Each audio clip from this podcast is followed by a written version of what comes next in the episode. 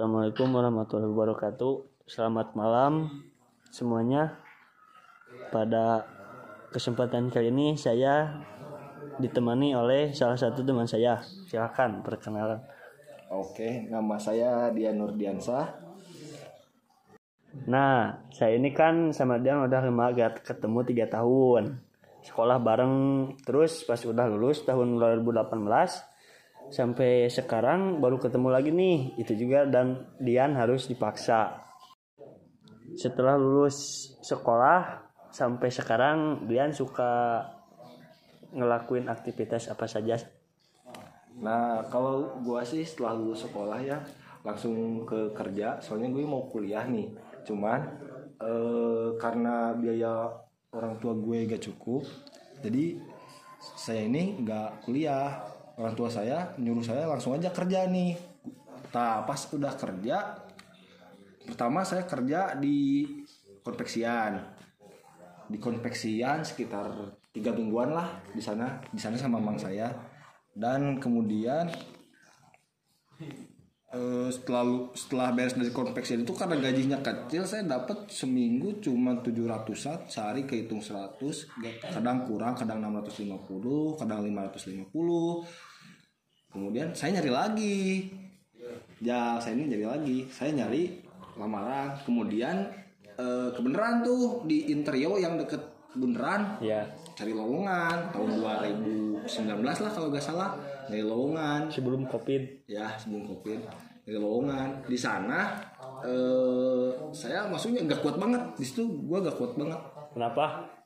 Soalnya di sana itu kayak kerja rodi lah masuknya saya dipaksa ngapalin semua barang-barang kan di sana itu produk noleng hmm, jadi produk alat-alat rumah tangga mulai sofa lemari wah segala lah Nah, saya disuruh ngapalin dari barang-barang dari barang lantai 1 sampai lantai 4.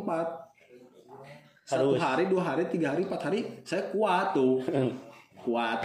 Cuman pas teman-teman yang bareng sama saya ngelamar, udah pada gak kuat. Hari kelima tuh, sisa saya hari keenam saya langsung aja keluar. Jadi saya gak dibayar, gak apa-apa, gak dapat apa-apa. Cuma saya dapat ilmunya doang, ilmu-ilmu tentang cara pembuatan sofa, pembuatan rumah tangga. Setelah itu kemudian saya nyari kerja lagi. Enggak sih gak langsung nyari kerja. Saya nganggur dulu satu bulan. Nganggur satu bulan saya bantu-bantu ayah saya paling bantu-bantu ayah ikut ngojek di Cipadung. Nah setelah itu kebenaran kakak saya eh, kan kakak saya itu kerja di Geria Cinunuk Geria Ya. Geria Cinunuk saya ikut tuh ke sana. Di Geria Cinunuk kerja. Sekarang masih kerja di geria atau udah nyari lagi? Kalau itu masih saya masih kerja di Geria. Saya kerja di Geria kisaran satu setengah tahun. Satu setengah tahun saya di Geria. Eh, sampai sekarang sih belum ada rencana lagi nyari. Tapi gak tahu sih nanti akhir tahun sekarang gak tahu nyari lagi gak tahu enggak. nah apa sih yang bikin betah kerja di geria Kalau Dian pribadi nih ya kerja di Geria itu enak lah soalnya jam pasti kita kerja Senin sampai Jumat itu 7 jam setengah. Hmm. Jumat eh, Sabtu Minggu 8 jam.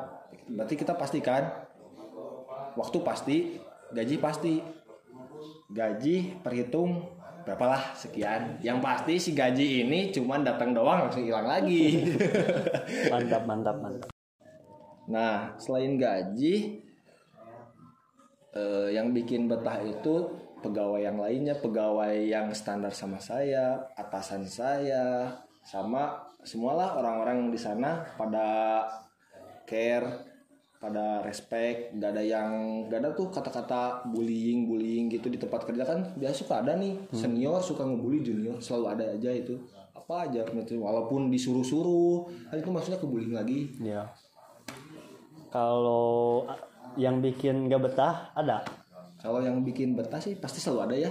Setiap kerjaan pasti ada yang betah, pasti ada yang gak betah nih. hmm. Kalau yang gak betahnya kerja di gaya itu ya yang pasti nih ya Sabtu Minggu masuk.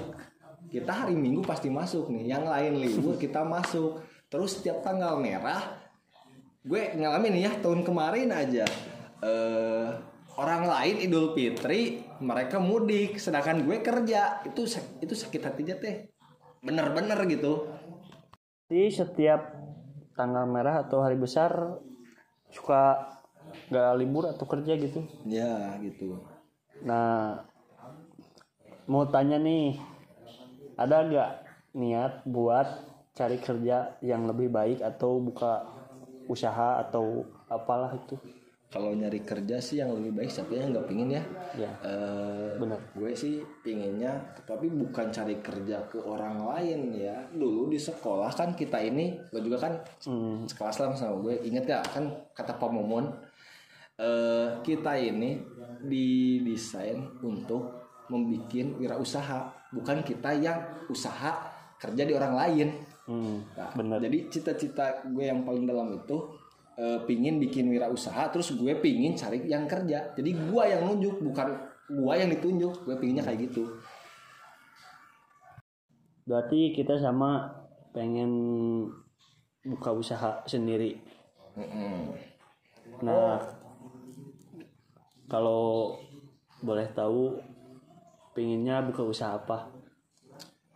kalau Dian sih pribadi aja bikinnya pinginnya. Tuh meskipun ini termasuk cita-cita yang tinggi nih ya modalnya gede.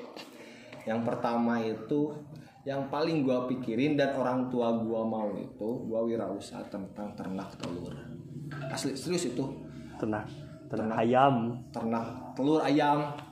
Ya ternak. telur ayam jadi ayam bertelur gitu. Nah, Nah, eh, soalnya eh, bapak bapak Dian ini suka bilang kalau telur itu apa pun di mana pun pasti dibutuhin. Mau bikin kue butuh, mau bikin pupuk lagi ya kalau makanan-makanan cepat saji kayak telur dadarnya, telur ceploknya gitu kan.